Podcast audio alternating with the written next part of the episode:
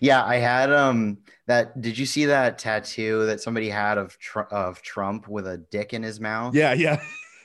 I was like, that's so perfect. I love it so much. It's like the Yeah. stupidest fucking thing I've ever seen, but also hilarious and like a cell phone. I was like, I have to make that my desktop picture on my computer.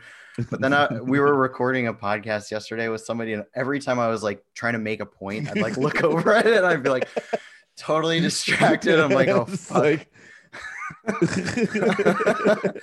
like I just totally lost my train of thought. That's thought. so funny.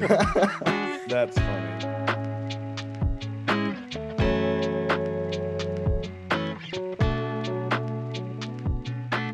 yeah, and there's a lot going on in this. There's a lot going on here. and it seems like it's a very fringe kind of response that I think both you and I had, Peter, right? Um, Mhm, mhm. People are like, "Well, no, it's it's just a joke. Obviously, it's uh, it's satire. Don't you guys get the joke?" Um, Obviously not. yeah, well, yeah, I know, right? the Like- alternative to getting the joke is obviously just not getting the joke. There's no idea. There's no like sense that you could criticize the joke for some reason. Yeah, it's like this weird sort of litmus test, right? Where it's like, oh, you don't get the joke. Well, if you don't get the joke, then you don't understand Jacobin. And it, it, I, I, I- don't know. There's so many layers to this. I don't even know where to begin Yeah. because. So is is Jacobin like a satirical magazine now? We should we should totally understand that like what they're doing here is satire. Is the whole thing supposed to be satirical? Or are the people on the bottom satire like is that satire or the are these is it is it a joke that there's people down here i mean we're supposed to get it from the the um The drones, I guess. the like drones that look that's like what clouds people kept citing to me. Like you need Yeah. to you need to look at the drones to understand that it's that. That's the tell. And it's like I don't think that's really the tell because I know that there's drones there, and it still takes me a minute to realize there are drones there. right yeah and one of the the glaring things that alex pointed out to me was why isn't kamala on the on this cover right like why Question. she's missing why is she missing Wh- Weird omission. right The only thing I I tried, I was struggling to find a way like to make sense of this. I was thinking maybe maybe it's that piece of like French propaganda where it's like the pyramid of you know people on the bottom, and then it Mhm. says like we serve you, we fool you, we rule you, Yeah. kind of thing. I thought I was like really struggling. I mean, it, it clearly is not You're even. trying to map it onto that.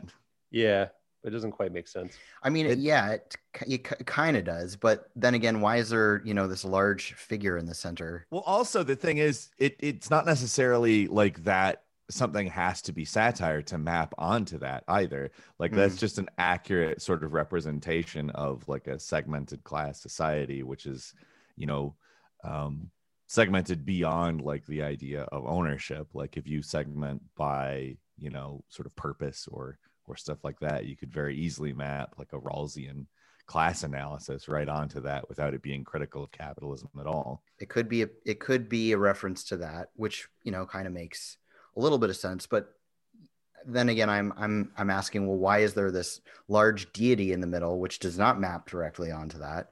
and it's Mhm. it's implying that Joe Biden is like their their savior and their saint and I'm like in a way you know um you and I Peter both talk about fandom culture a lot um that's a big Mhm. theme and like you know my work I talk about how you know figures like Elizabeth Warren or Stacey Abrams or AOC we're seeing now or even Bernie Sanders are, are turned into these, you know, superhero, like they're blended with like Marvel type characters. And Mhm. we see like candles with, you know, this deity stuff on them. But you never really see this kind of fandom culture for Joe Biden, right? Like, is this sort of satire of is is is the wink and nod supposed to be to fandom culture, which it's it looks exactly like it looks like a parody of that but Mhm. jacobin never talks about fandom culture they never they never demystify what fandom culture is to their audience so is this one of those like hyper meta things where they're like, oh, you're supposed to already understand that. And we're Mhm. making fun of the libs because they see Joe Biden as their like saint. But I don't even see the libs really giving a shit about Joe Biden as much as they care about figures like Stacey Abrams or Kamala or just Harris. Kamala. Yeah. Yeah. Yeah. I, I think that like part of it too is uh like there was kind of a failed attempt at starting a Joe Biden fandom. They there was some libs that were doing this like goofy cartoon of him being strong, uh like and virile and stuff. And like it was supposed to be sexy. Uh it was it was during the campaign and it it fell flat on its face because it's stupid. Um, Yeah. Joe Biden, like in order to be a fan of somebody, like they have to be like regularly appearing places and saying things And that be you- like a, a sentient living being that yeah, you know- exactly. You can't you can't just be like like like when people see somebody just sort of being herded around, it's so much harder to like be like, yeah, I'm with that guy. yeah, Uh, Yeah. right. That's and I what I think that do. that's yeah, I think that's why it sort of didn't work out. But at the same time, like I think that even strengthens your point because they've even tried to do the fandom culture and it didn't really catch. Yeah, right. They're they're saying, "Oh, those libs, they just worship Joe Biden." But I don't see the libs Right. worshiping Joe Biden at all. I- I- If anything, they kind of ignore him and he's more he's more just like uh he stands in in as the antithesis of Trump. I mean, he's Yeah. the politics of anti-fandom. Yeah. So he is a, a representation. He's the face of Trump anti-fandom. Uh, and then there are other. oh, that's a really good point. Yeah. I, I think that that's absolutely true. It's more he is a void, uh, which they are they are following simply because it's a the opposite, or in a lot of cases, kind of the even the back to normal thing may figure into that to some extent. The the fandom. I mean, if you paint it that way too, it's extremely reactionary because you're talking about going back to an earlier political state. Um, but I think, yeah, I think that makes a lot of sense. The idea that like they're worshiping the void as opposed to the person, like he's simply an avatar for a, a void against Yeah. something else. Which makes the cover kind of incoherent because you know if you read if you read the the text of the magazine too that issue is all about pushing biden left holding biden accountable um Which, come Yeah. on, like in all seriousness, like the idea that like they're like let's let's make fun of Joe Biden really bad on the cover. We're gonna get him so bad with this image that is like maybe satire, kind of. and then throughout the whole thing, we're going to talk about how we got to work with him with some degree of pressure to get him to do the things that we want him to do. It's come on, really? yeah yeah it's it's i think it's uh it's setting the tone for the next two years it, really Mhm. is where jacobin has uh, and i think this is you know someone some people are kind of tying the the jacobin milieu to the irony left milieu uh Mhm. where they're kind of reasserting they they for a little while they had to be anti-fascist and get the orange cheeto man out of office Yes. uh, and now they're reasserting that they're naughty and subversive and but still like you know trying to trying to make this left project work uh, without really changing anything without challenging like well how do we how do we get here in the first place like a year ago jacobin you know i feel a sense of i feel shitty like you know nine months ago jacobin had me convinced that bernie was going to win and Mhm. i just needed to give like five dollars a month Yeah. and Yeah. like donate my wealth to to uh, political consultants for Bernie.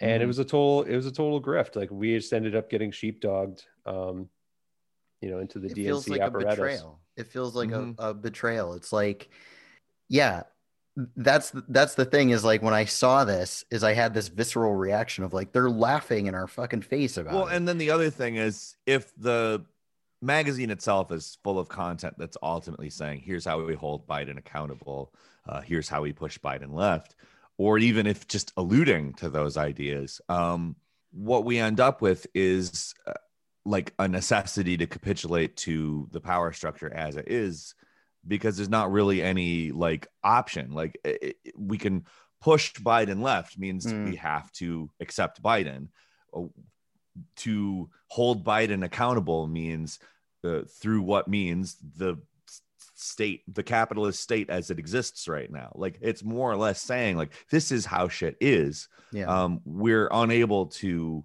you know, change that. Uh, there will be no fundamental change, as Biden himself said. Um, yeah. It's, it's it feels yeah. like it's making light of, of the fact that we're totally losing ground. Like we're totally, or whatever, whatever ground we thought we had. I mean, that's sort of the, the, the place I am mentally where I'm like, was all this just fake from the start, you know? Because it felt Mhm. like, uh, you know, right around 2016, there was this momentum that seemed to be building on the left. But as Mhm. we saw towards the end of Trump's administration, toward, uh, within the last year, we're seeing all these things that seemed very leftist, very sort of like, you know, populist leftist sentiment to be total bullshit. And Mhm. and this cover kind of is is like, haha, you know, it's like nobody cares. Nobody cares that all of this shit is fake. But that's the thing is like I, I think that Jacobin and and this is like gonna be very seem very accusatory, but like I think Jacobin's kind of part of that. I think Jacobin is analogous to BreadTube in that Mhm. manner that like and and that doesn't mean that everyone who's participated with Jacobin or written for Jacobin is like in on something or whatever. no, they get paid like 120 bucks for an article. Like Oh really? it's not it's not like they're they're Wow. like uh I think even they're an less than that. organization who's particularly fair to the people who write for them or anything. I But heard the it was like organization bucks. itself exists. you heard it was 50 bucks? 50 bucks. Twink well, Twink Revolution pays their writers more than Jacobin per article. Yeah. Yes. So, like a couple of podcasters are paying more than uh they said crazy. they said that they just they stopped going out to brunch and to restaurants and they were Uh. able to pay the writers more than Jacobin does. So It's also Ah. just a much better platform, like a much, much better like uh organization institution in terms of actually critical politics. Well, yeah, that's the thing because they're not funded by, and and this is like the thing that I always come back to. You know, it's it's tied to the the video that I made last year. Will the revolution be Mhm. funded? Because that's what this all comes down to. Is like, can can we actually accept funding and and really like maintain this like ideological base, which I think is how we make any we we gain any kind of traction. If Well, that's not- politics. Like if you have a base and are able to weaponize Mm-hmm. it against power that you want to make changes in or totally subvert. Right. Well, and I think that's that's what it is. It's like it was a false base that was created. It was this Mhm. uh, base that that had sort of the aesthetics uh, and, and Mhm. and the vibe and the feeling of There's a lot of vibe going on. a lot of vibing of yes, yeah, right. That's the key word, vibe. It was all a vibe. It was I get, all I get class reductionist vibes from this guy. Do you remember? I somebody actually fucking tweeted that. I get class reductionist vibes. It's like, what the fuck are you talking about? class reductionist vibes. yeah. You clearly have have uh, that whole thing. I don't even know how class reductionist is supposed to be this like insult too. It's like basically saying, "Oh, you're an actual socialist." Ew. like you Well, actually yeah, care about because it- class? Exactly. In their heads, class reductionism is literally just talking about class. There's Yeah. no like like they'll say like it's not about that. It's it's about reducing things. But it's a, Right. if you bring up class, you will be called a class reductionist. right. Um so it, it, it I don't know. It, it's a load of shit. I, I don't even need to get into it. well, I think I think I, I think everything that we're talking about is kind of related, and also hmm the Bernie mittens memes is also related. Like this Yeah. is Yes, I agree. the en- this is the beginning of uh, we're we're we're seeing the future you know in real it's coming at us really fast and we're seeing how people are how things are getting shifted over um to help support ultimately support and like Mhm. support biden without challenging truly challenging power uh, and for people to reassert and uh, strengthen their their class position uh, and for many like some of the same people that last year were crying about snake emojis saying that snake emojis are literal violence are now posting and saying that like bernie is a rampant misogynist they're now posting these cute defanged memes of bernie sanders wearing mittens because it's all at the end of the day it's all about like life goes on for these people and Yeah. they're setting they're setting themselves up Oh, he's good now. the pattern yeah Yeah. Right. I think the funniest thing to me is like the really principled like uh, anti-Bernie people in this time when like they see this image of Bernie Sanders being used explicitly to support their own agenda, and they're just like, "No, he is a fucking misogynist, this piece of shit." oh, they're just. I feel bad for them. They're dead enders. You know, like It's a yeah, they are. They're dead ended. It's fucking hilarious. Are you referring to the women who said that Bernie Sanders is like like misogynist because he's like not he's having not doing emotion, emotional labor. emotional labor. Yeah, you can at least engage in emotional labor, which women have to do all the time. He can't Oh my even give a mutual aid hand job with his mittens on. Yeah. So, well, the thing that's funny about that is like you're implying that women are literally like putting on fake emotions at all times, which is like that's a kind of a fucked up thing to say about women. Yeah. Women posting their L's online. Yeah. yeah all this like identitarian stuff always ends up like backfiring if you if you like think it through but they don't think it through so it's all it's No. all just signifiers so Reliably, like the American like media consumer base, like uh, whether you're talking liberal or conservative, um, they also won't think about it. yeah so in terms of i think uh, this cover i think a lot of it is like relying on the idea that it could be taken as satire and also be taken as kind of um i don't want to say that it's like blatant support but i think that it is support in Yeah. that it sort of accepts the conceptions right of of a power structure that has got joe biden at the center of it currently well you know Um, the way i think about it is th- think about looking back at this cover 10 years from now and and looking at sort of the his, historical sort of you know covers of political magazines and saying oh at the time they were the left was really in support. Like are people going to realize that this w- they they they like need the context of this moment to say like oh obviously it's satire. You just don't get it. People 10 years from now will look back at this and say oh wow the jacobins were actually in favor of uh yeah, Jacobin fucking loved Joe Biden. yes. wow that, that the socialists But were uh, really in then, favor of this by 10, 10 years from now, that will that will seem very normal though, because Jacobin Oh, will be like the New Yorker. Uh, yeah, right, right. I know.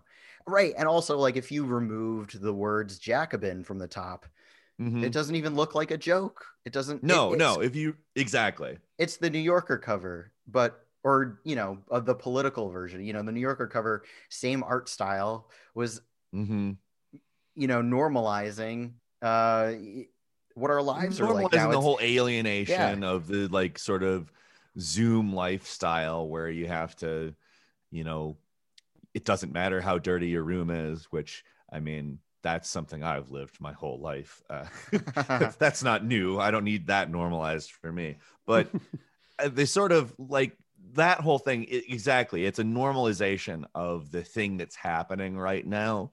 Uh, whether it's satirical or not, it doesn't matter. A lot of people pushed back on the idea like this is satirical as well. Hey, Yeah. no, that I, I don't give a shit because uh, the way the New Yorker used it was literally to get people's attention who are uh, interested in political talk, I guess. Um, which is the same thing as Jacobin. I mean, they got Well, a yeah. ton of attention for this. But if you go into the New Yorker, they're talking about the new normal. They're Mhm. talking about, you know, how this is how things are. Whereas Jacobin is attempting at least to maintain like a an image of some kind of resistance here because it's about Yeah. holding Biden accountable, pushing Biden left, getting you know concessions from Biden. But again, And they got him, huh? They really sliced the libs Yeah, open they on keep- this one. They really keep- fucking Gitmo, kicked it's, their ass. it's closed. Kids are out of the cages. You know, Medicare for all, like that's a thing now. Ugh. Um, just you can't even like see the words white fragility on this book too. They're like, see, we're making fun of them, but you can't even read it. Like if Yeah. it's if it's satire, if this is really like an obvious dig on the libs, and why are so ma- many people saying like, oh, you just don't get it? Like, why are they Yeah. defend? They're they have to defend it. They have like an army of people defending. Like, you just don't you don't get satire. Oh my god, I can't believe you don't understand this. Well, I guess well the thing is is that Bhaskar Sunkara like screen captured both of us. It was like like oh man, you guys you just don't get the satire. And then suddenly we the Jacobin readership was like, oh, these these two don't get the satire. They don't understand the satire. and, and what's we really have, sad we have to go into their mentions and make sure that everybody knows that they don't understand the satire. Yeah. What, what's really sad too is, you know, it's clear who the target was. Like, you know, sometimes people, as we, as you've pointed out many times, Peter, like brands put out ambiguous advertising to to court attention, which you know Exactly. supports supports them, and it's really interesting, like in telling between this cover and also I think Carl Beijer apparently is claiming that he like he troll he tried to troll the post left with an article that he published in Jacobin. They're Mhm. obsessed with punching on the post left. This is designed to trigger the post left and people that are like I don't know Jacobin critical on the left, and uh, it didn't hit liberals at all. It didn't hit fascists at all. Who there's you know that people are so Mhm. concerned about. It the only people really mad about this are people that are critical of Jacobin, and it's like, what you know, what is why does Funny how that Jacobin works. exist? Uh, well, they need they need like- somebody who's yeah. coming at them to you know paint themselves as like subversive in some way because if even the have. left thinks they've got some kind of like I, I- and and if even the left the left the boring academic left that which the post left does not even kind of map to might i add but the boring academic post left whatever the fuck is our enemies they don't get satire. They don't understand humor. They're just humorless Yeah. people. Look at how dull and you know annoying they are. They're pedantic. They use big words et cetera et cetera. Yeah, I yeah, that's the thing is like Carl kind of teased me a little bit because I have in my uh my my bio I have like Wolf Blitzer Stan account, which is a Mhm. reference to when Carlos Maza said in the New York Times that nobody's a Wolf Blitzer stan, which is why he needs to make content on on YouTube that's like appealing to like the kids. he needs to beat youtube by making content for them. Yeah yeah yeah. Oh god. Um but yeah i said you know carl in order for like satire or irony to work people have to there has to be like a general i didn't say this to him but there has to be like a general understanding of a baseline of understanding of what a concept is for the Mhm. audience to then for you to then subvert it in a way that's funny and makes sense Mhm, mhm, there has to mhm. be like people there has to be like there has to be some kind of general public understanding or like Yeah. demographic understanding of the thing being made fun of in the first place yeah um as like uh, a, a, a target with certain contexts and then you can subvert one of those contexts and make your point um i think that what we're talking about here is basically like jacobin which is this magazine that claims to be like to the democratic party's left more or less you know publishing a big image of joe biden which is fancy and resembles a lot of corporate art right now and Yep, is yep. full filled with stuff saying again um, how to hold Biden accountable, how to push him left, how to get what we want out of him via concessions and political pressure. It is it doesn't demonstrate a real like satirical point. Like you're not really subverting anything. You're just Right. sort of putting the image there and then saying like all right these are the constraints this is how we could work within those constraints that's not satire really. Right. And then yeah and then all the people responding by saying oh you don't you don't get it. You're not in the club. It acts i mean then- fine. I don't need to be in the club. That's.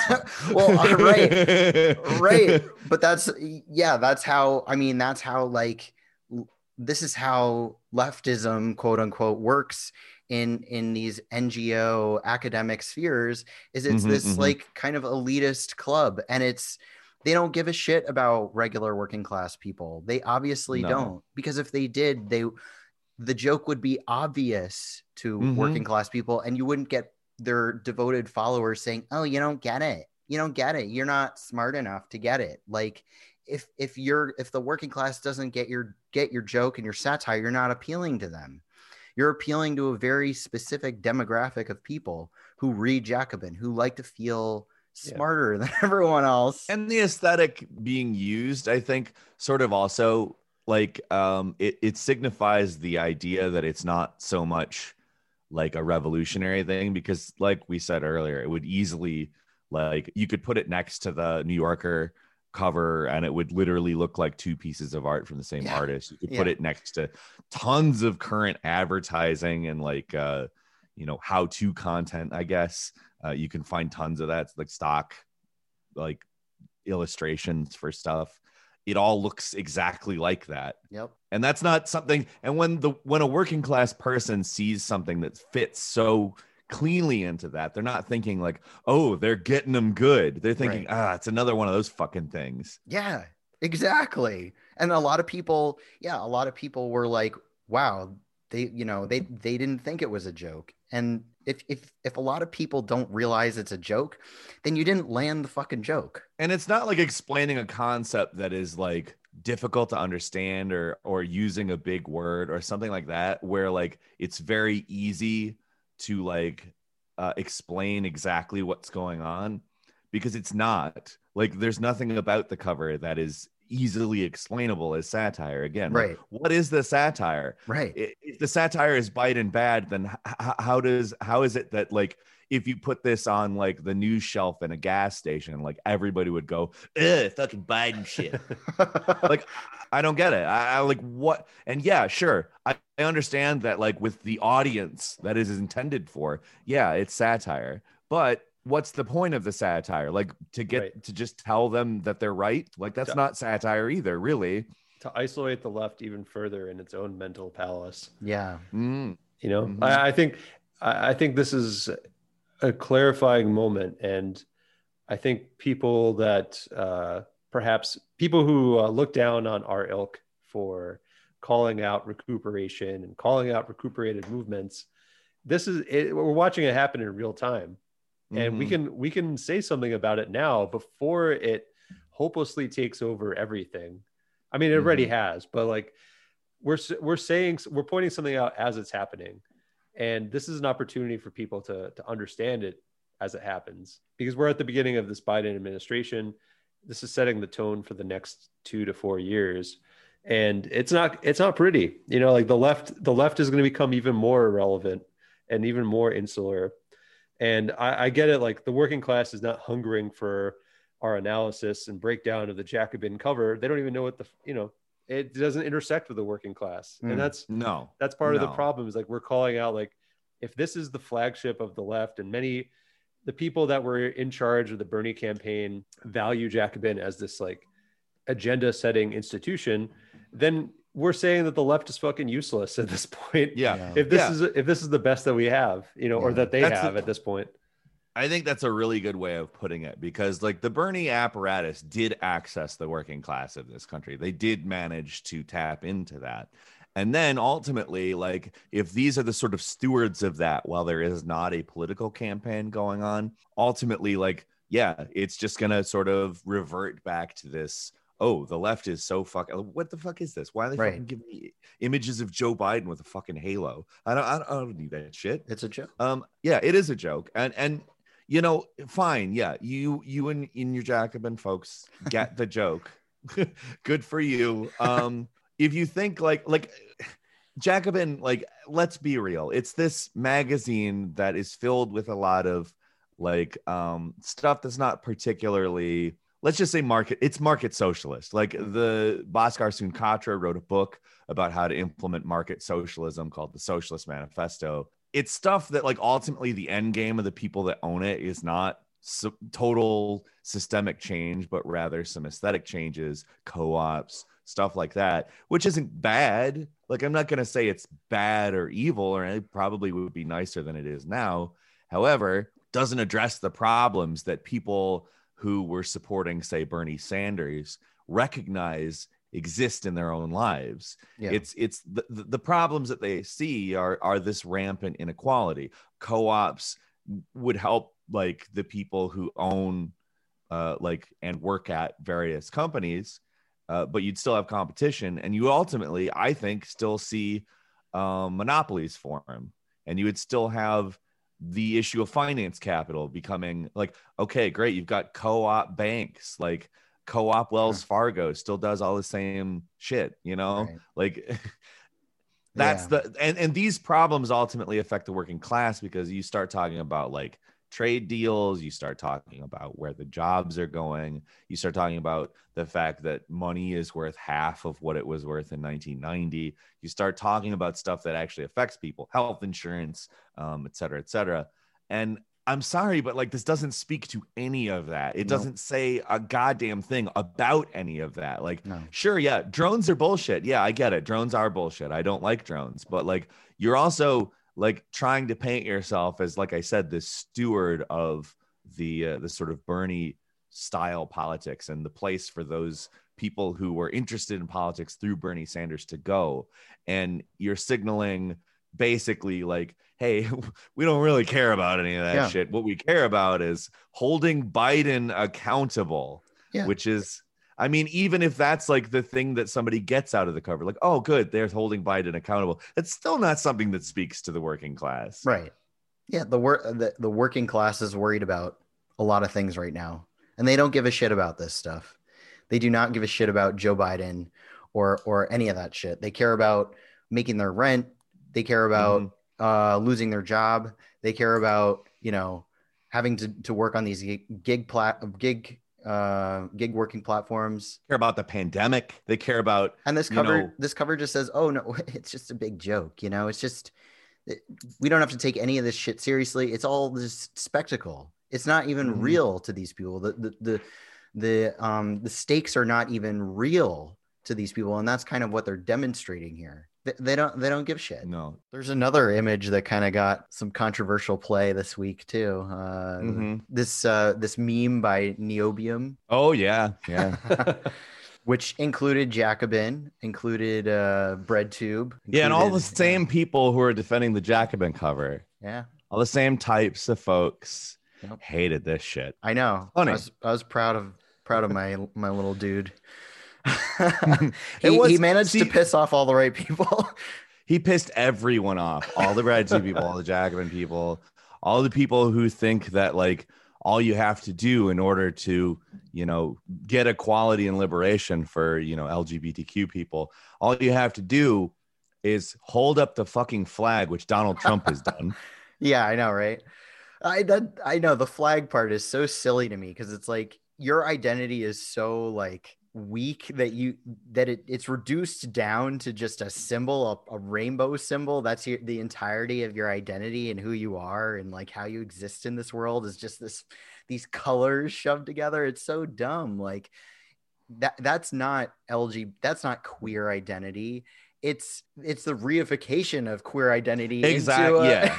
into like a symbol into a capitalist like consumable symbol that's what Mhm. you're you're mad about the thing that you consume as like part of your identity is being represented as something that is part of the establishment that you think you're against but you're well not. and th- that's the thing about it too is ultimately the politics supported in these types of areas are very much about being like included in the capitalist structure like a lot of the time if you pay attention to the actual logistical end game of it it's you know we want you know racial ethnic um gender sexual minorities properly resent- represented in the ruling class which is like that is not actually equality that is not Right. that helpful well that's what we're gonna get well yeah we're and we're gonna get it and they're gonna tell us that that's equality and oh Yeah. we made it because now you could work really hard and see class mobility into the like it's just like it's the same Right. shit that they've been telling people forever except for it now includes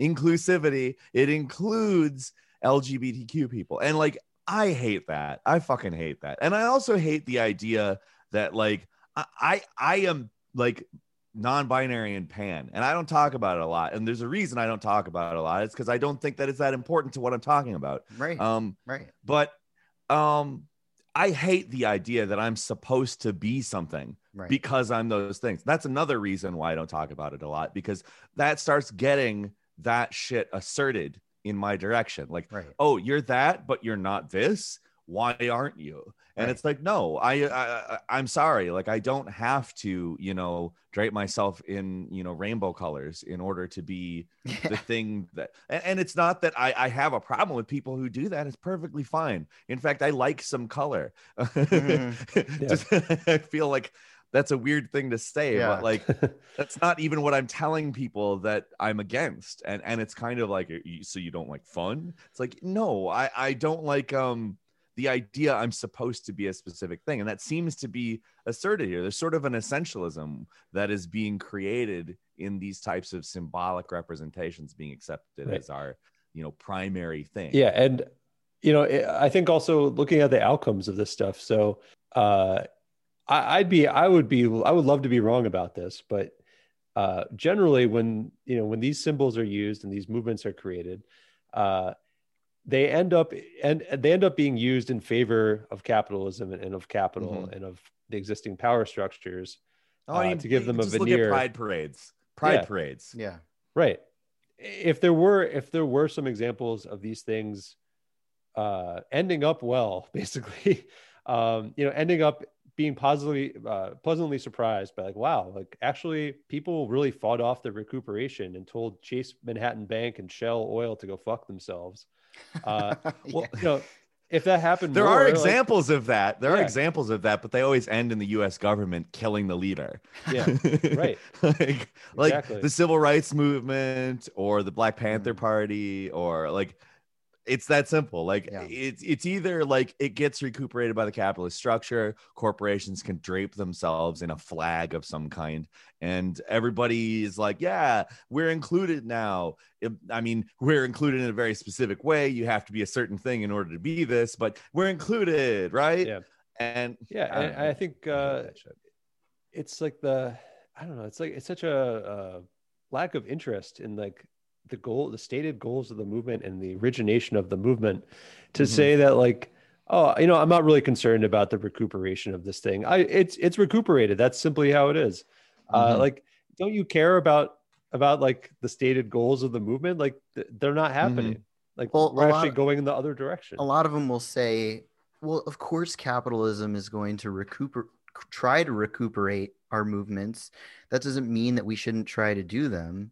And I mean, Well, like, yeah, I mean, on its face, like at face value, that statement is 100% true. yeah. and the thing, However, a- and the thing, I mean, yeah, they say, and they always say try to, and it's like, no, they do, they do. Like, don't say try to because they do. But Mhm. also, Well, like, that's what power does. It just asserts itself. if your movement is is getting recuperated then it, it wasn't actually like challenging the structures in the first place and like you said peter if it was it gets shut the Yeah. fuck down Yeah, you know They- they they just kill the person. That's Right. it's that simple. And Or so the- people. right and and because of this uh this thinning this thinning of the herd like the revolutionaries the people that are being effective are, do get killed or they get uh given enough they, they throw enough grant money at them that they completely Mhm. uh you know go in the other direction um Or they do something even to like Bernie Sanders, who is not like in in- in theory the Yeah. biggest threat to capitalism to exist. However, they rearranged the entire primary race on him in a single day and Yeah. just ended his campaign right there. And regardless of what was real and what was fake, that's what they did. They fucking ended it. They were done. And that's Right. what happens when they don't want something to continue. i just Right. got a i got a text from his campaign today asking if i wanted to buy a sticker of him in his chair so they could donate Well, I will some money say, to yeah, they- charity or something they gave all the money to Meals on Wheels, which I think is not like the worst thing to do Hmm, by any means. hmm. Um, like, I mean, there is some element of like these things do something that is useful for society, but at the same time, like it's also endemic of exactly where Bernie Sanders is coming from. Like, they're Mhm. not raising money to mount some kind of resistance to the structure. Is Right. it bad that he did? I don't think. I, in terms of like things that Bernie It- Sanders could do in response to that meme, um, it's probably one of the better things. But I- like, yeah i'd i'd rather he give it to charity than to do more bernie style organizing because you know i'd, I'd rather they give it to I mean, meals it's, on it's wheels clearly subversive. Yeah, it's created a milieu of people who is clearly able to be, you know, repurposed to ultimately reinforce the structures as they are. Yeah. So when people aren't willing to analyze these movements uh, and they're not willing to fight back against the recuperation, they're de- what they end up doing. Like people's reaction to this meme was so strong, uh, and they're really just defending their ability to enjoy something. And it's Yeah. so at the end of the day, they're engaging with it. it. They're engaging with it as a fandom. It's like I Yeah. need Yeah. I need this this movement um, as an individual by supporting this movement i can uh, feel good about myself. I don't have to analyze the movement or try to steer it in any direction. I'm just here to enjoy i'm here to enjoy it and Trust the process. yeah. Trust the plan. Uh, Let people enjoy things. yeah. So yeah, it- just let me have this one. and it's the same people. You know it- what's crazy too is like it's the same people that uh you know are in the demographic that participates most heavily in fandoms um Oh yeah, like, uh, and the vast majority of them very much love Steven Universe. Yes, yeah or or you know harry potter or or Harry Potter. right uh parks and recreation you know stuff like that and Oh my God, Park. Oh my God. I don't even hate the show Parks Yeah. and Rec. I just find it so fucking annoying when I see these people like bringing up Leslie Knope and showing like Yeah. pictures of Joe Biden when he was on the show. leslie or, nope like, wasn't a, a joe she's probably the only joe biden fandom person out Yeah. there i mean there used to be kind of a joe biden fandom like because of the onion like 10 years Yeah. ago where they you know he was like this cool guy who wore like aviators and ate ice cream Oh yeah, that's right. It was re- yeah. semi That's totally ironic though. It was Yeah. there. There was a semi ironic element to it. Um, I don't because you know when Joe Biden was the vice president, like one of the running things that I I remember like liberals talking about a lot, people who I was, um, I would say probably aligned with uh, in in you know the early Obama administration.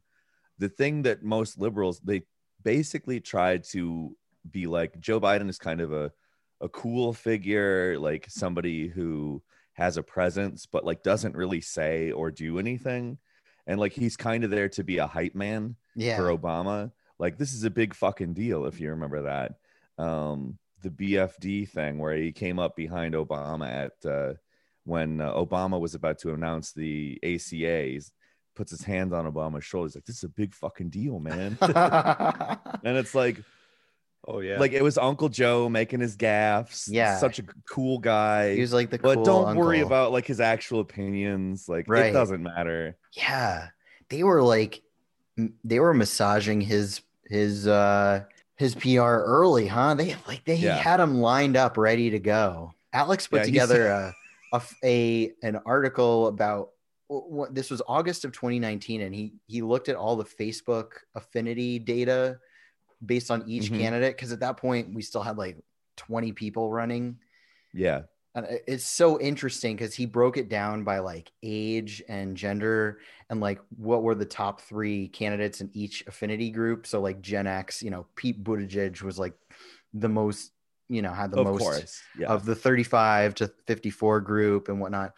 And uh, Joe Biden didn't have anyone. He wasn't the top for any of these groups, not Zoomers or even the breakdown between like men and women. Like right nobody cared like nobody cared about him but he was like the most well known in in general right that was yeah I sort mean, he's of like the- a you know his success is a product of patronage and of uh Mhm. Yeah. democratic machine working its magic you know in conjunction with the media um but yeah like looking at the the other candidates as like these fan as really just as all they were were fandom communities uh, Mhm. to varying degrees and like elizabeth warren um had the most like pungent fandom uh Mhm. uh bent to to her campaign where like she had the most affluent educated uh, base The of most people white. yeah um and you know it's it's interesting um you know i unfortunately they don't have data yet for stacey abrams but i'd be fascinated to look at that. But alexandria ocasio-cortez is even more extreme um, on facebook. Like she is an interest category on facebook that you can target. And if you look at her the people that are most interested in her on facebook they're like hundreds of times more likely than the average Facebook user to to have gone to grad school, Hmm. to work in uh, you know kind of PMC occupations and like arts, entertainment, and media, or as like uh, basically like non nonprofit sector like administrators and stuff like that.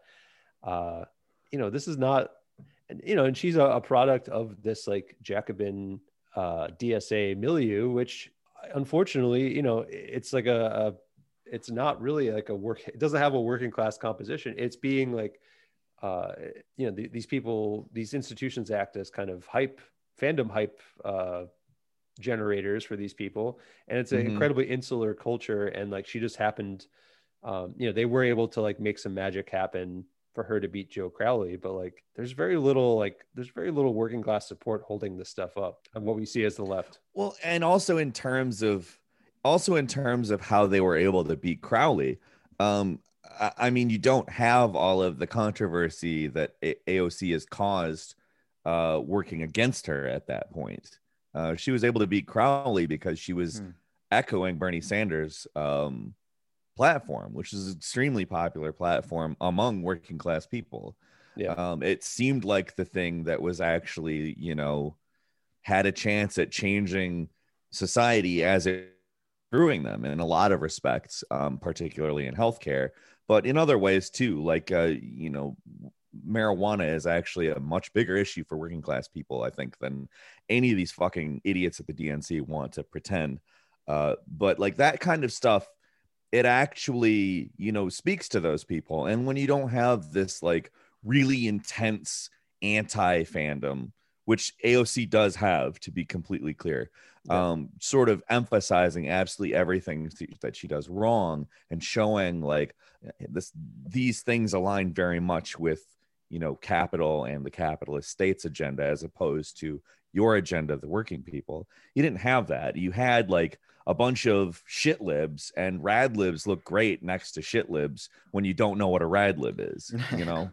Yeah, you know, and she is just getting set up. The thing is, too, like what I hate to keep saying Jacobin, but what all what Jacobin and DSA want to do, like the I, the best case scenario is that we all like root really hard for AOC for the next eight to twelve years, and then she's gonna get sm- absolutely smoked in a presidential primary by like Stacey Abrams and Pete Buttigieg, Mhm. and she'll you know she won't be able to go above a certain percentage of people uh, who are in this like class composition of people that work in like arts, media, entertainment that went to grad school or work at nonprofits. She's not going to be able to break out of that.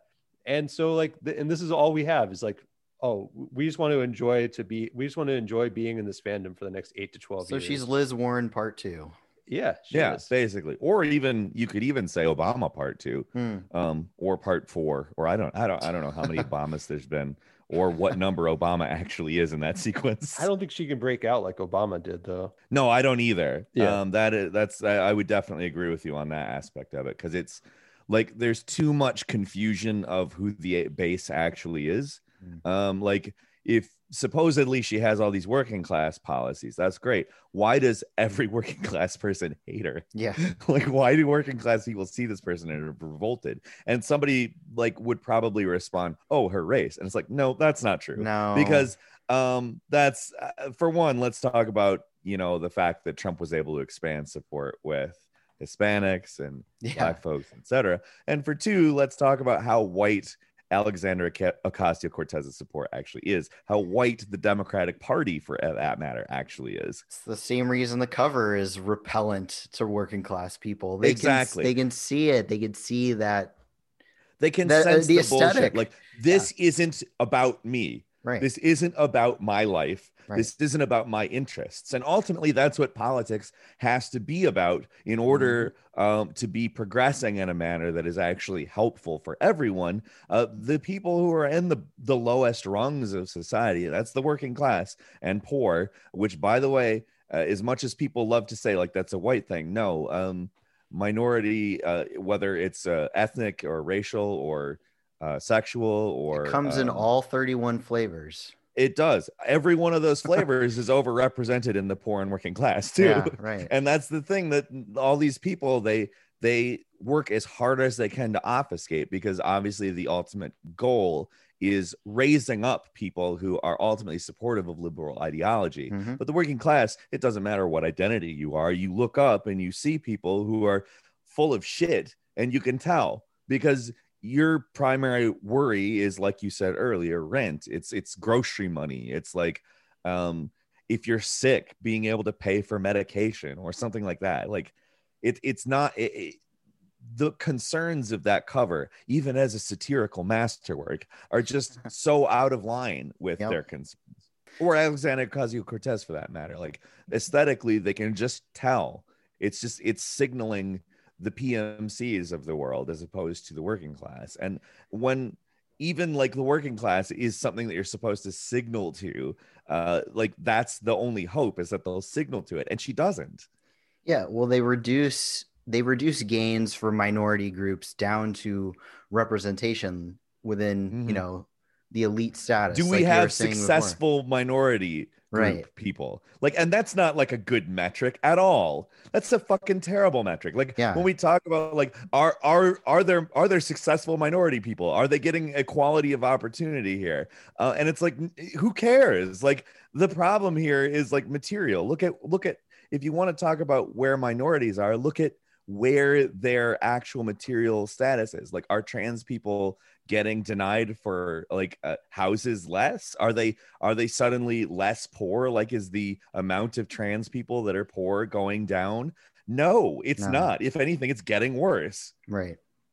But they're con- but people are conditioned to look at it that way. Is like Mhm. the representation is the real thing and that's Mhm. why they got so mad at this this meme that neobium did uh, because they see that the representation is the thing it's not the it's so separated from like real life. Reality is like it's all just projection into the spectacle and into like what we're looking at. Oh that's me up there on the screen. If you take that away that's my whole that's my whole life you know?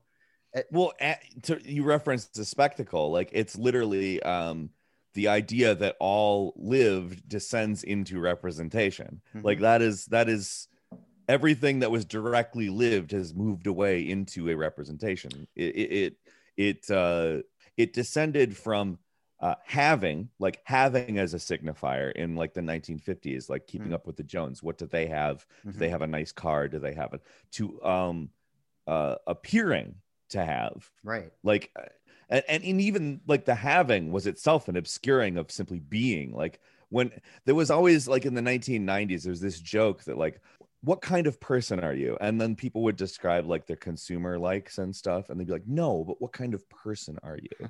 And and and they they were basically making fun of the idea that there was some disconnect there but Yeah. i mean even the the descending from uh being to having and then Yeah. having to appearing to have. Right. We don't have anything anymore. Everything is rented now. Yeah. There's You we don't even we don't even have anything. You have to borrow everything rent everything nothing is owned. And how can you be when you don't have? Like how can you yeah. um how can you self-actualize in in the case where you have no agency? And owning especially in capitalism is how you get agency. You get Yeah. agency over things by having capital Right. is how you have power in capitalism. Right. You know uh, i'll even add too like that people's reaction to this meme uh not even being these movements don't even represent successful representation because we still do not have an equality of, of outcomes for all these groups in that meme. Uh, but people are mad about people support these movements because uh, by participating in them they're saying like they're hoping that there can be an equality of outcomes someday. And the movements are not achieving that. And telling them that makes them very mad because at the end of the day like they you know it's about their participation in the movement it's not even about like Mhm. um abstractly supporting it because i think many people that are mad about it actually have gone you know gone basically gone for a walk in the street uh, Mhm. with one of these groups whether it's a, a pride parade or a black lives matter march a lot of these are just kind of going on a walk through a neighborhood and chanting some stuff and then saying like i'm doing this because i want equality of outcomes or i want liberation for this group and you know i, I think it's like giving giving that group of people respect to like because many of the people in these in these groups represented by like you know black lives matter claims to speak for black people or the pride flag uh, represents like um, you know the the pride parade movement or something. Uh, many people in these subgroups and in these uh, minority groups are very angry at these groups for being like false leaders or misleaders Mhm. of, Mhm. and betrayers of their material interests. And like, I want to listen to those people. I, I, I do. I know, call me a lib, but like, I want to listen to those voices because that's like, those are the voices that we need to hear because uh, they're getting marginalized in their own groups. listening to the voices means only listening to the voices that agree with you. Mhm. Not not the That's what I'm doing. and and given we all start given we all start in neoliberal like conceptualization of society then it's it's obviously you have to on some level accept neoliberalism yeah. Yeah. Sucks No, it's awesome. I love it. I'm just spamming uh, Among Us lobbies so I can try to play with AOC because I know she's on there. i just really hope that one day i'll be a popular enough streamer that i can play a game of among us with a sitting politician. That's like that's like that's like the ultimate like are you kidding? Like really? Like Yeah. that's like the big thing that like you get for this? Like well, per- personally for them it's great. well yeah. And it does it it does definitely spread like let's say um you're a, a popular streamer who is saying all cops are bad and then you get onto one of these streams like of course uh, you get to sort of you know make your name much bigger because that stream got something like 600,000 people watching. I don't remember. There's a lot of people watching it and it works really good in the attention economy. Yeah. uh, but like if, if you actually have a valid like or rather coherent political perspective you're attempting to push i is it really that helpful? No because like the people who were saying all cops are bad or all cops are bastards and or, or, or whatever. And then you know we're either on or fiercely defensive of that stream are now like happily turning over information to the fbi right. And because it's not threatening because saying all cops are bastards or a cab or whatever it's not threatening. And that's the mm-hmm. thing is like if you had a threatening political message you wouldn't get in- invited to a stream like that in the first place Mm. like Yeah. that's just not how it works Well, and also the the all cops are bastards thing, I think really lends itself to sort of obfuscating systemic critique on that issue, particularly because if you are talking about like a systemic critique of the police, a you have to talk about what they're protecting, which is you know private property in the state. Um, and B, you have to uh, you have to more or less show that there are other problems besides the police right that contribute to the fact that the police have all of this power. right So well why are they in- bastards yeah, exactly. Because they made bad choices. yeah they're Well, bastards and, and then that that that gets people to this Yeah. position where they're thinking like well the problem like it makes people think that systemic thinking is simply replacing people in positions within the system uh, so like systemic racism means getting rid of racists that have positions within the system or you know getting That's what it ends up being. Yeah. yeah, exactly. And that's not I mean that's insane. That's Yeah. genuinely just like like the structures themselves are built on inequalities. They're the, the idea of a state itself is is literally be, it arises out of class contradictions that need to be maintained or the society collapses in some way and, and you move on to some other form of hoarding of wealth or you just you know maybe democratically distribute it and you know have some sort of accountable government uh, that works for everyone rather than having a state i don't know um, but that's me Yeah, it doesn't matter what individuals pull out the board game of Monopoly out of the closet and play it. It's always going to be Mhm. fucking Monopoly that they're playing. exactly exactly whether it's monopoly or life or whatever it's Yeah. board games that were made by and monopoly even was intended as like uh, a game that was subversive of capitalism critical Right. of capitalism Right. and uh, when milton bradley got a hold of it they just turned it into like landlord simulator They're like, oh, it was it was you play Monopoly for real. It was meant to be ironic. You didn't get it. fucking yes nailed it on that one that's what it is that's Yeah. what it is except for like monopoly was originally a lot more critical of capitalism than a picture of joe biden with a halo yeah. Right. No, you just don't get it. You're not cool enough to get the irony. Oh yeah, and imagine like people being like, if you're critical of Monopoly now, they're like, it wasn't always like this. It wasn't created to be like this. It was actually an anti-capitalist game, and I still like it, even though it's been completely recuperated. i do still like monopoly i still like playing Do monopoly you? to be honest yeah I enjoy psycho, monopoly Peter. Yeah. What the hell? I yeah, hate no, that. I uh, am I like Star Wars Monopoly. psycho You know what? Star Wars Monopoly is pretty cool. Actually, that's how Alex and I got together. Is we were like, "You own a copy of Star Wars Monopoly? You do too." Oh, It's built it's on meant. our shared fandom. It's meant to be. it's just a demonstration of exactly like all of this like even people who are intensely critical of it like i like monopoly you like star wars monopoly in particular give me that sonic the hedgehog monopoly man. If your star, if your if your Monopoly isn't uh, grounded in Star Wars, it ain't Monopoly. if, if you can't buy like uh the 1313 district on Coruscant, like this is a Monopoly, man.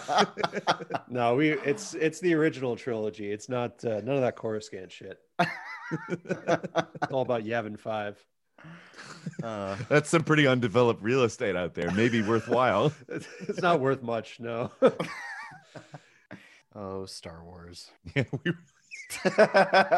it's funny. I think that's just really funny because like it doesn't the thing is is all of this stuff it's ultimately kind of capitalizing on like real like human uh, like feelings and things. Like uh, we all like things. We all uh also like want to laugh at power. We all want like these like relationships uh are generally like we all prefer real ones to these awful transactional things that they sell us through apps. Uh but like at the same time these apps exist because we want that stuff because Yeah. they've managed to figure out a way to uh, sort of undermine uh, the fact that we could have that stuff. Like these mediating platforms exist, like to make a product, to force us to uh, consume things a certain way. And you know, I would say that the Jacobin cover, I would say that that meme, I would say that all of this is related in that way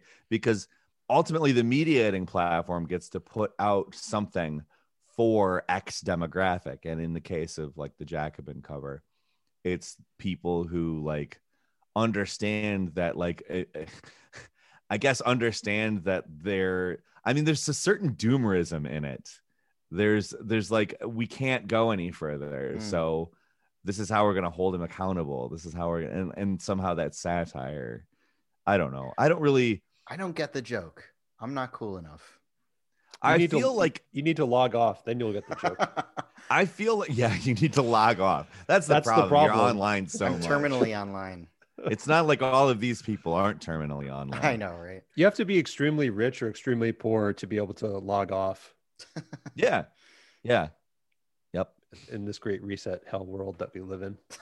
Yeah. And when you're extremely poor and you have to log off, it disadvantages you to Yeah. such a horrible extent. Like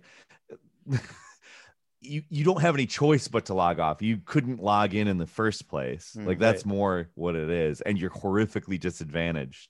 Really Right. the only way you can do it and not be disadvantaged is by being On- risk. Telling people rich. to log off is essentially a death threat because they're telling you to, to go outside and get exposed to COVID, yeah. put yourself in danger. it's violence. no, it's a lib pandemic. I miss going to the gym. I'll say that much. yeah. But I'm also like, I don't want to risk it. Part of me is like, you know, I, I know it's overhyped, but I'm also like, I, I don't want to accidentally die from it because I'm Yeah. not being careful. Yeah, and also like the people who are the people who who who say things like and and I do believe this because this is what power does with every catastrophe that happens. It is being taken advantage of Yeah. by the power structure. And if you say stuff like that, people think that you're minimizing it. Mhm. And if you died from it, they'd be like, "That's what you get for minimizing it." yeah yeah right right i know well and that that's another whole thing is like when you question these things and the way that they're leveraged by power such as the pandemic or even you know in, in my tweet that was critical of the Jacobin cover i brought up the fact that they talk about if you click on the link that's in their tweet they talk about um, ecological crisis as being the next thing that needs to be stewarded by our political movement or whatever they said.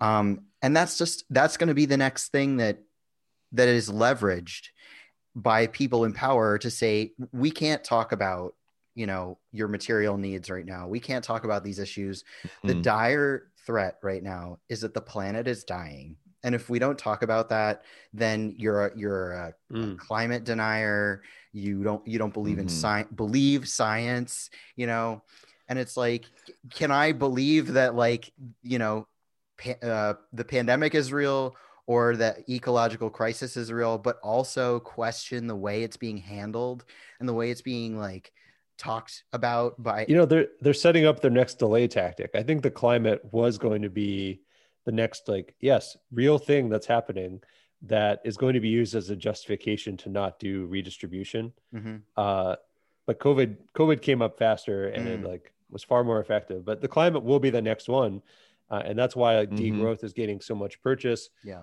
similar to the other movements that were hopelessly recuperated degrowth is going to be recuperated and many people think that they is. support well yeah many people in their minds they they they're, they're in a fandom for the good degrowth that does have redistribution but that's not what's going to happen they're going to be used and at the end of it they're going to be like okay we're doing degrowth but uh you know we're not going to do the one that the socialists uh, suggested we're going to do our degrowth where Mhm. like people that are already poor are going to be told that they need to have less and uh, you know Yeah. sorry guys uh, and that's going to be the next crisis and then you know when you're um, when people who have less are living under this kind of forced austerity for the environment they're going to be told like oh you know what you're you're demanding more for yourself i guess you don't really care about the environment do you yeah you know it- Mhm. that's what's that's what's going to happen i mean I think you're proud. I, I I'm gonna have to say I agree with that because here's the thing: like you and I can say like, oh, well, degrowth should mean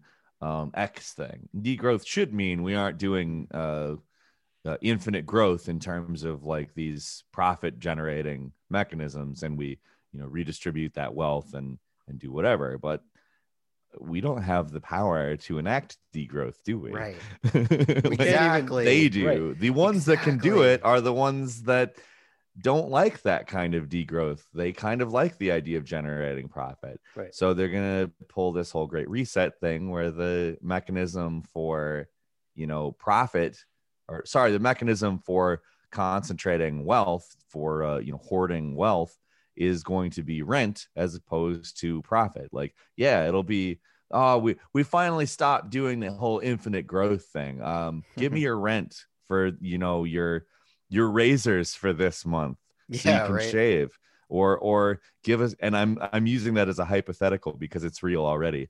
Yeah. Um, yeah. There's a there's a startup in our town that um, is a great i mean it's not branded as a great reset company but basically it's a it's an online platform where you can put any of your appliances to work for you. So if you have like a set of mixing bowls you can put them on the platform and people can rent them from you and you share them with like the community the community. Of And course it's of course there's some element of social responsibility included in it. Yeah it's Like- mutual aid. Well it's good for the environment but yeah but then the platform collects a cut and then you you own the stuff and you're like collecting a cut. But you don't actually if you need your stuff it might be at like you know joe schmo's house down the block or something. You might not have it when you need it but yeah but we're that's helping the such planet. a micro landlording. That's so fucking weird. They're i like That's- what it's everything's going to be micro landlording that's that's where we're going that's the direction we're going in it's so fucking weird. oh, my fucking blender, man. I I wanted to make like I wanted to make a smoothie, but I rented off my blender to the guy on the street. yeah I, it's already it, it's already happened with media like nobody owns Mhm. physical media anymore it's No, all no. rented media Well, we're not even renting the I- media; we're renting access to a library of media. right that they can retcon and change at any time Mhm. i gotta they i are. gotta get my copy of home alone 2 before they uh, destroy all of them to get rid of trump I, I need erasing them to make a new version with more Trump. Can they do that? Can they insert him in more scenes with CGI? oh my god. I want god the George Lucas version of Home Alone. oh my god trump trump actually replaces macaulay culkin in the movie He doesn't wanna leave his house. technology. he's wearing jedi robes he's, also both of the criminals who are breaking into the house. Well, no, the sticky bandits have to be like Hillary and Joe Biden Yeah, yeah. Yes. trying to trying to take uh, Trump's stuff. thought, yeah, we should we should make this happen. I I think this is this is how we make tons of money off of the MAGA folks at the moment. Like we could really grip this. oh my god, the Trump Yes. edition, the Trump cut. The Trump you guys, you guys, you guys are worried about them taking Trump out. Well, guess what we fucking did? we put him in every movie. there is no role not played by Donald Trump in this version of Home Alone. Oh my god. I would actually really like that version, to be honest. Like, it would be the worst disaster I think of all time, and I would love it. It's like that version of Doom where it's like all Tim Allen, Oh my god. and he's just going like, "Uh, uh, uh, uh." yes. He's the mom on the plane. We Kevin! Have, we have, sure we didn't leave anything at home? Kevin! A, vid- a, a movie where Trump uh, is is in post zombie uh, Britain. he's all the zombies too. he's He's all the zombies. Yeah, he's the best zombies, they're, the most luxurious zombies. they, they come from uh, great stock. They're uh, they're all unstoppable. they're very hungry. These jokes are all funny now that he's disappeared. I I know These wouldn't like, be funny a year ago. He's like it's genius. He's like We're the- rehabilitating him. the- We are. most, We're doing the work of rehabilitating Trump. We're doing the work. oh my god, the most valuable person ever now for any kind of media thing. He is he's like That's I mean that's wh- and that's what he's going to do is that Yeah. he's he is going to create his own media platform yeah and it is going to be yeah everyone's acting like he's It is gone, going he's to be the best media platform. yeah just to be clear, like it's gonna be the one that just wipes the floor with all the other ones. I was gonna say, and like a lot of these folks, like your Steven Crowders and all of them, have like a presence established on Band.tv, uh, Hmm. despite the fact that none of them are even banned, which says Yeah. that there is a definite like demand. they want to get banned yeah, they want to have this aesthetic of being banned by the the polite platforms, which is like Steven Crowder still has a YouTube channel. That's kind of like what our our next project is probably going to be is a video on the spectacle and kayfabe and like manufactured stuff um like rally to restore sanity might be sort of a sticking point for us I think that's a Um, very good. That's because that whole thing that was. I mean, when you go back and look at it, it's really like awful. Like the stuff that was said at it is really like anti any kind of progress. Almost, it's Yeah. really yeah fucked up on it. Even like mild progress, it's kind of basically against. that's where we're going and it's going to happen i mean there will be like new wrinkles to it but i mean that was held at the end of the obama two years where they had a chance to like to do some stuff Mhm. Uh, that was held on Get Out the Vote weekend after like two full years of Obama, and the Democrats got historically wiped. You know, two days Mhm. later on on on the election day, uh, and that was like the big magnum opus of like this entire generation of Democrats. was like they showed up with Reddit signs and Arrested Development signs and like all this Mhm. ironic shit.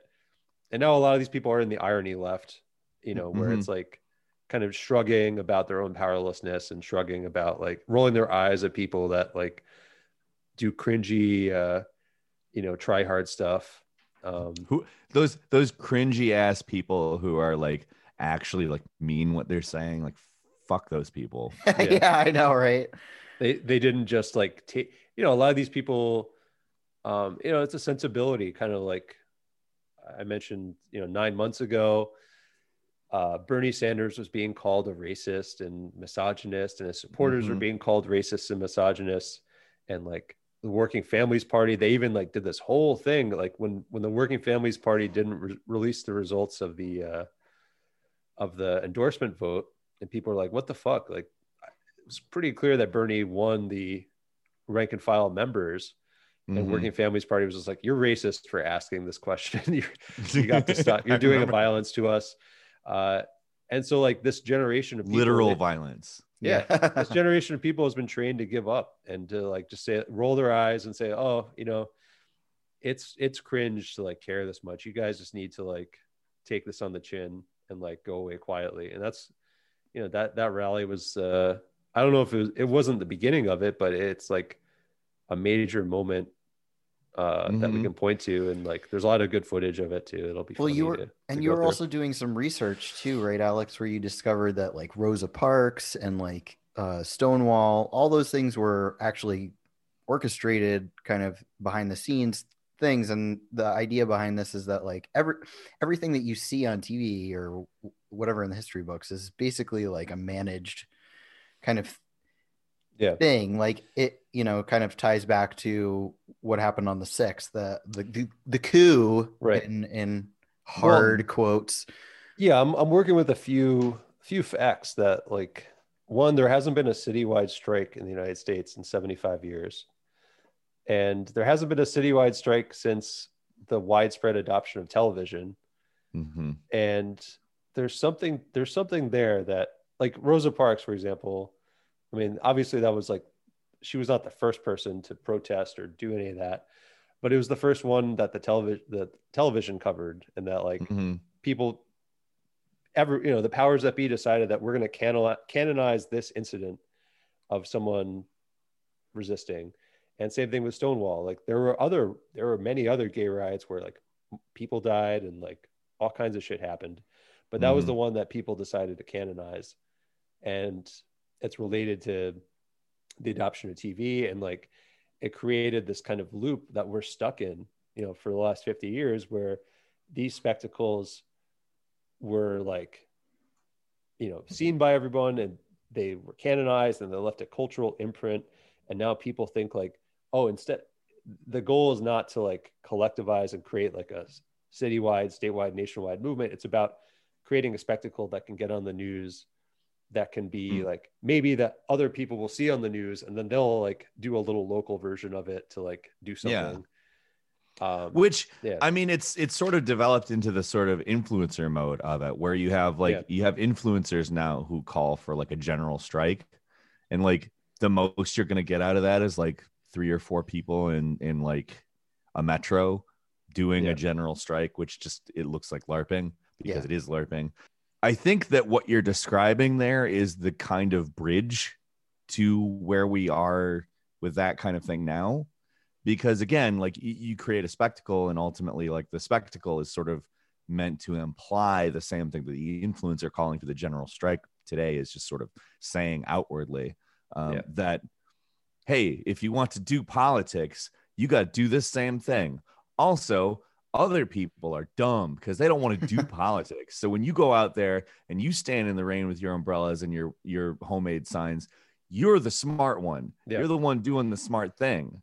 And it's the problem is is that all these other people they just vote against their own interests or what the fuck ever they say. It, it's a mode and it's a mode where recuperation's not even an issue anymore because it, Mhm. it's recuperated in the crib it's it's not even choice it's not even choices that people are making to say like oh i'm going to recuperate this i'm going to neuter this movement it's like no the mode itself is designed to be useless and like it's Yeah. designed to create non nonprofits designed to create jobs it's designed to create media spectacles it's designed to create very little like one-off victories Mhm. that are very hard to, for normal Eh, are not normal people eh, they're not made for normal people to reproduce they're made for like professionals to make their Yeah. events and they're not made with any any end No. goal in mind it's like going to a con it's like going to a concert that's why the people at the you know at the capitol building once they got in they didn't do anything right or Other you than, know the Fortnite dance, right? Yeah, exactly. they just did the Fortnite victory dance, and they're like, they oh. took selfies and Yeah. they they played around the intercom you know like They're it's like like, what you do when you go into Yeah. your dad's work. That's basically what they did. Oh my like god I'm gonna staple all these pieces of paper together. I'm gonna put zip ties and on yes everything. one guy had zip ties so the whole Yeah. thing was a coup. Um and one guy like w- was a pervert who like stole AOC's shoes, and yeah. Yeah, she's okay though. Thank God, thank God. But I, there was a word I said on a stream the other day that I think is reflective of. I called Oh. it precuperation. Hmm. and I think that that's basically what i went nuts it's. when you It's said that it's kind of the ideological generation of the dissent. Like the the dissent is coming from within the same ideology, and it's precuperated in sort of a a manner where like it's set up to follow Mm. the recuperation process as opposed to like a genuinely subversive thing that the structures exert power onto from the fact that they have total control over let's say uh, Yeah. media for instance like the Yeah. media is an entirely cap- capitalist apparatus Yeah, you know what what's funny about that too is that like we we spent so much time talking about Jacobin and that meme and these different movements and if they were simply recuperated, there would be things that we could identify to say that like oh, well here's why it's recuperated. Here's what you here's what we can do to fix it to take control of this movement back. Mhm. But that's not even the they're pre-recuperated. Like there's no fixing them. They are doomed they're doomed completely. Well, you can see the underlying market ideology in all of these things, like particularly in Jacobin, and that they're literally advocating for market socialism. But um, like you can see the sort of like the the fandom dynamics at play. Like it's sort of inherent in what they're doing, Mm. and they capitalize on the fact that this sort of big thing that was recognizing a lot of the problems in the United States happened, the Bernie Sanders campaign. And I'm sure that some element of that isn't genuine as well. But suddenly you had all these people who are looking for uh, somewhere to belong, so to speak, that got their place to belong. And they feel smart for having done it. They feel accepted. They feel, you know, unalienated, even though by any stretch that's not true. Yeah. Yeah. They were ready and waiting because more and more people are like, wow, shit's fucked up. I got to do something about this. And they're like, well, Mhm. why don't you come join our little group and you can put all that angry energy into, you know, doing make work for us. You can write some articles and you can like, you know, go to a little, you can, you can here's do $120. You cannot live off of this. Enjoy. Yeah. Yeah. But you're a paid writer now. You can do right? it, or yeah, or you could do some mutual you're, you're aid. a real you're a you're a real journalist now. Yeah. You're doing the real stuff. Here's here's it, it's it's the institutional cultural capital of Hmm. having been published, so to Hmm. speak, as well. Yeah. Well, I, that's a whole other thing too, is getting into how creative work is just so severely underpaid, undervalued in our society, and that hmm I mean that's already set up to be like taken severe advantage of because people are, you know, there's so many excuses in the book, like, oh, you get, you know, we're doing you a favor by getting your name in this well-known thing, and uh, there's a million other people who are lined up behind you to like do the work. Oh, it's not real work, it's not real labor because you're just sitting there thinking anybody could do it, kind of thing. hmm But Well, it's basically the flow chart that is ideology. It's essentially like you do this thing, we have this answer. If no, then this answer. If yes, then this answer, et cetera, et cetera. And they just keep you like on this path down a flow chart that is ultimately like you, you get further and further away from like the point of origin. Uh, it's it's that's how ideology works. That's how recuperation works. You have a point of origin. You start asking these questions and you start answering them with ideological answers. It's, that's where we go. yeah, it seem, and it seems like creative labor is probably the hardest thing to organize. Oh, Uh, definitely. I, I you didn't you have like a short, a I've tried brief multiple- stint?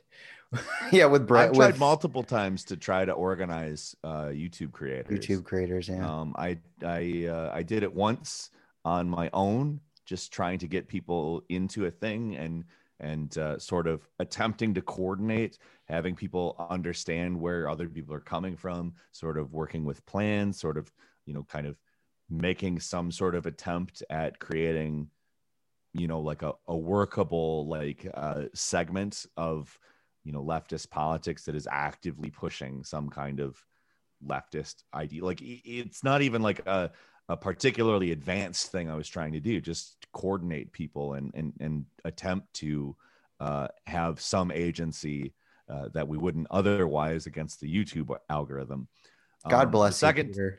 God bless you.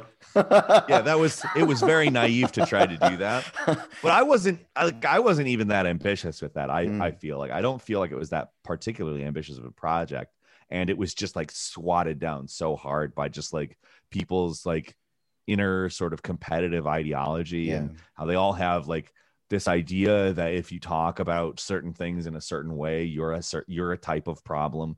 Um, this was long before the sort of class reductionist discourse came about, but it was Yeah. the same idea. Um, like the idea that having an organized political party, for instance, was statism and you were a tankie automatically.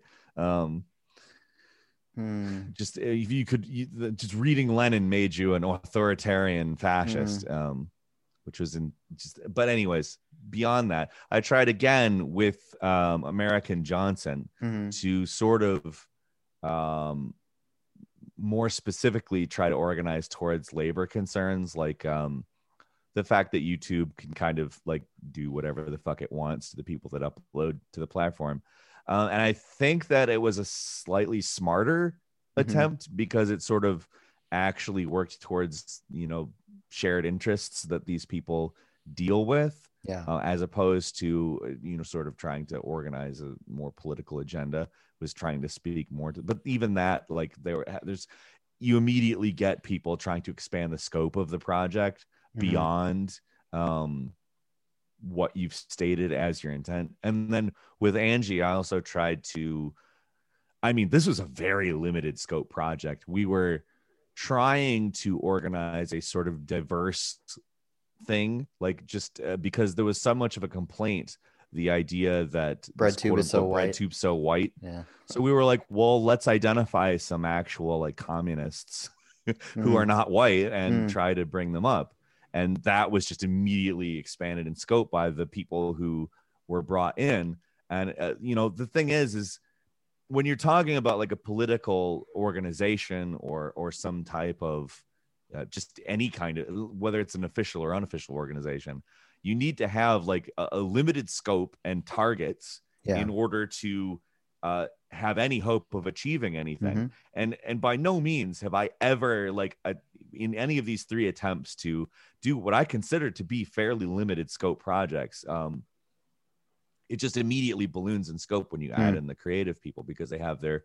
extremely like specific politics that are the only right version of politics uh, and you also have the fact that they wish they could do more. So they think that they're part of a group now. And that means, oh, hey, if we just put our minds together, we can do whatever we want. Yeah. And it's that's not true. It's not true by any means. Like, again, if you're organizing, you need goals, you need a limited scope, and you need a path towards achieving those things. And if those things don't serve shared interests of the people who are involved, people aren't going to be invested in it.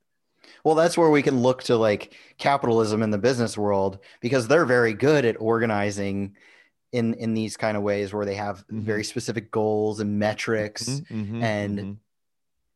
structure. Uh, Yeah. you know. So if we can like well, borrow, structure's bad. Anarchism is good. Yeah. if we can like That- borrow some of this structure and some of these like being you know some of the this is why i like we we love to watch shark tank um Mhm. because it's like we like hate watch it but they, they get these guys are smart too you know it's it, and if we can learn how to like borrow these ideas from like the most unscrupulous capitalists and apply it to our own you know agenda in our own way we might actually achieve things you know like we might yeah. have some deliverables on the table at the end of the day right Yeah. It would be weird. that would be a weird thing though. yeah But at the same time, you also have to consider the fact that a lot of that stuff is used um, by your Mhm. Jacobins and your and like they create these market demographics, these fandoms, and Mhm. they do exactly. It's just, you know, at what point do you understand it as an organizing method or do you understand it as a business model? Because um, I think that you know your Jacobins and your your various stuff of that milieu, the bread tube. I mean, they are independents, but they coordinate. If you think that they don't, that's silly. um, they look at this stuff as a business model, and therefore they're accepting um, much more limited in scope, I like ideological prospects, and that sort of redirects the project, um, as opposed to I think. I think you're 100% right about observing these people and sort of taking from them or organizing methods or even um, methods of creating some kind of deliverable. Um, I think that you just have to there like we have to find ways to apply this stuff that doesn't just automatically concede the the ideological territory. well that's Otherwise, again, we're doing the whole rules for me but not for the thing. well that's exactly it is that you know i think what a lot of yeah what a lot of sort of entry level um people think about uh, as far as leftists, they think about stuff as like just manual production, right? What we're talking about Mhm. here is ideal ideological production. And that's what Jacobin Mhm. does. That's what BreadTube does. That's what the media does is ideological production. Mhm.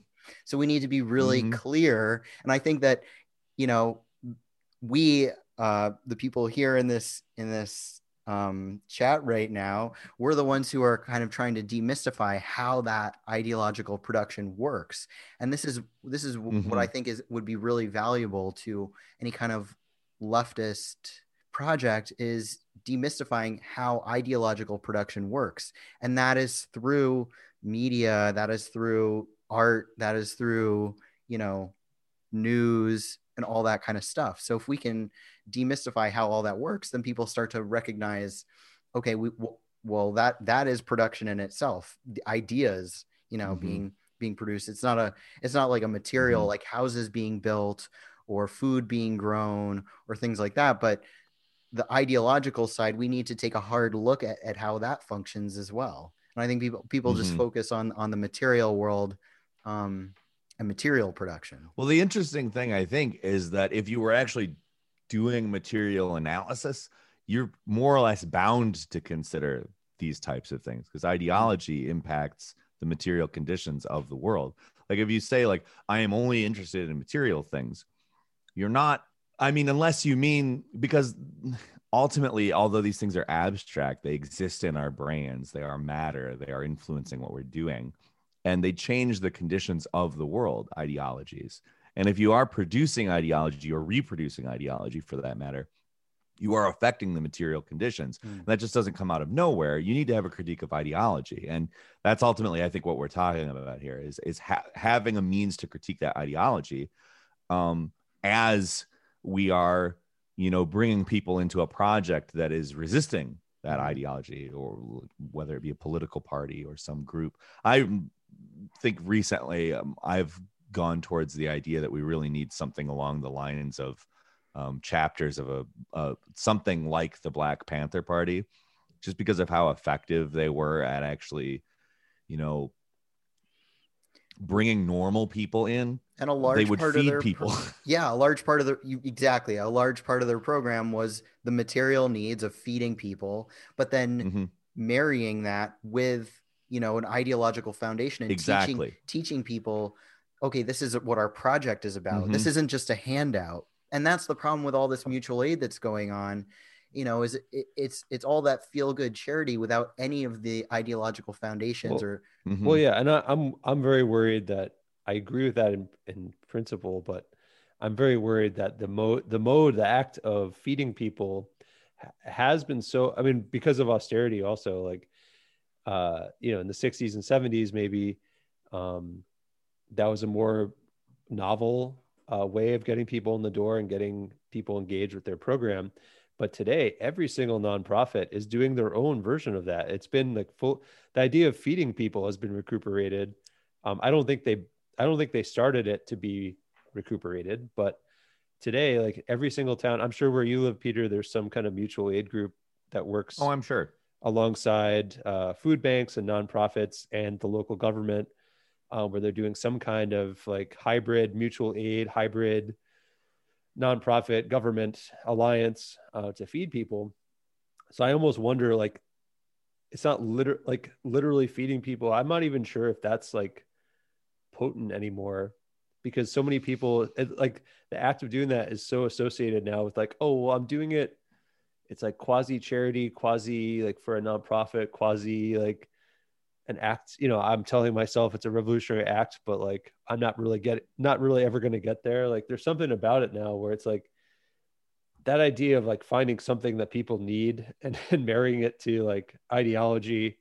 There's you know I don't know if like like I'm just concerned about like feeding the idea it of feeding works people now. because that's what the nonprofits are doing ultimately like Yeah. it- like it's you can recuperate it but the action i would i would say that there is still potential in that kind of thing actually filling material needs. Yeah. If you have an organization that is specifically like operating gaining like has like a political party specifically that collects dues from its members for mm. instance like Yeah. actually bringing in resources to use. And again, like I would say, it goes beyond obviously feeding people. I think um, Yeah. you could literally set up not like nonprofit like services that are instead of you know tied to X billionaire are tied to the members and their dues. And I think you Mhm. ultimately, I mean, are you going to get everybody with it? No, but you Yeah. can, you can at least.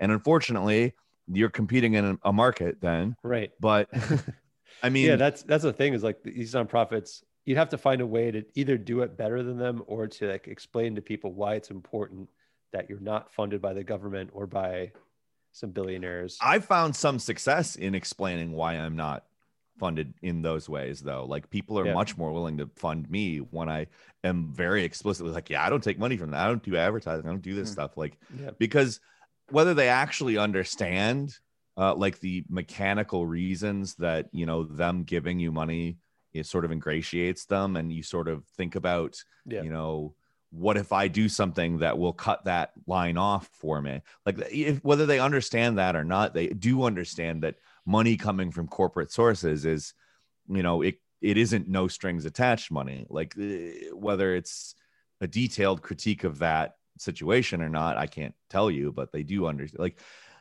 Yeah. And they they and again i am a youtuber. I make videos and so it's a slightly different situation but at the same time i have again i've found some success in explaining Yeah. that. And if people were spending more time collectivizing that kind of power and creating organizations where members do uh, pay dues and there's actually some degree of resources that organization or um, rather political party probably i think it'd probably be better to stay away from organizations Yeah. um, but you know, I I think I think maybe what I what I seized on when what you what you said about feeding people is that many people might hear that and think like, oh, I need to join an organization that's feeding people, and then it's game. You know, once you do that, it's game over because it's already like not explicitly set up to be anything. Like it's it's, it's, already like. Right. It's pre-cooperated. So if you were to start a new project and you were to say like, okay, what's important about this is that we're not we're not doing like for example DSA, you know, does mutual aid in concert with a lot of NGOs and it ends up Mhm. being like indistinguishable from charity or um it ends up being kind of brand building rather Mhm. than like building power. Mhm. Uh, so yeah, if you were to do something that was like truly outside of that, and like you had a, a core group of people that understood why it was important, and you were prepared to like tell people over and over why it's important, I, yeah, I, I can see that. they call it a vanguard Yeah, it works Yeah. like it's been proven to work Yeah.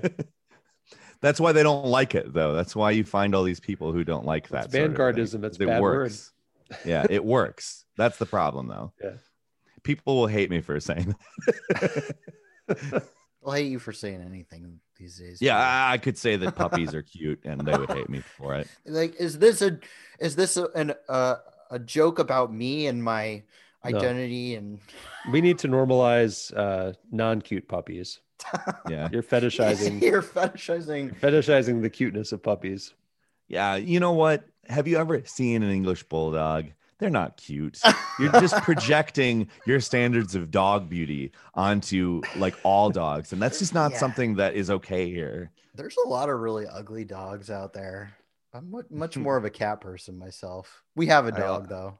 I have a cat. Yeah you just got I- a cat right? Yeah. Yep. How's that going? It's it's i mean it's a good cat but it's terrified of me. Aw, kitty will come around yeah his his owner was not um not great Hmm. so so it's how, part of that. how that old's your kitty Now, a little under a year okay still young and impressionable yeah i time. think it's still possible that the cat will warm up to me You have to feed him, and then he'll he'll be open to your project. Yeah. Yep. I mean, that's how you get cats on board. Mhm. That that's when once they're satisfied and their stomach is full, you're like, all right, now you read, you know, State and Revolution. Yeah, cat food gets the goods. You've been listening to the Space Commune podcast. I'm Fox. I'm Alex. I'm Peter. Hello.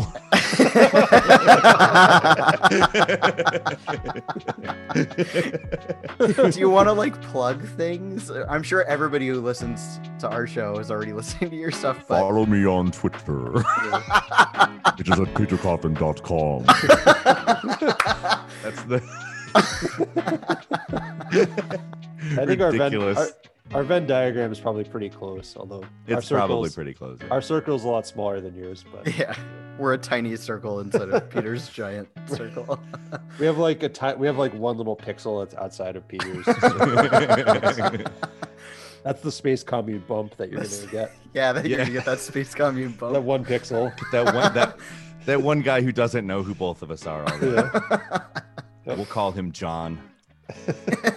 John, go go subscribe to Peter Coffin's YouTube channel. John, I'm so excited to have you.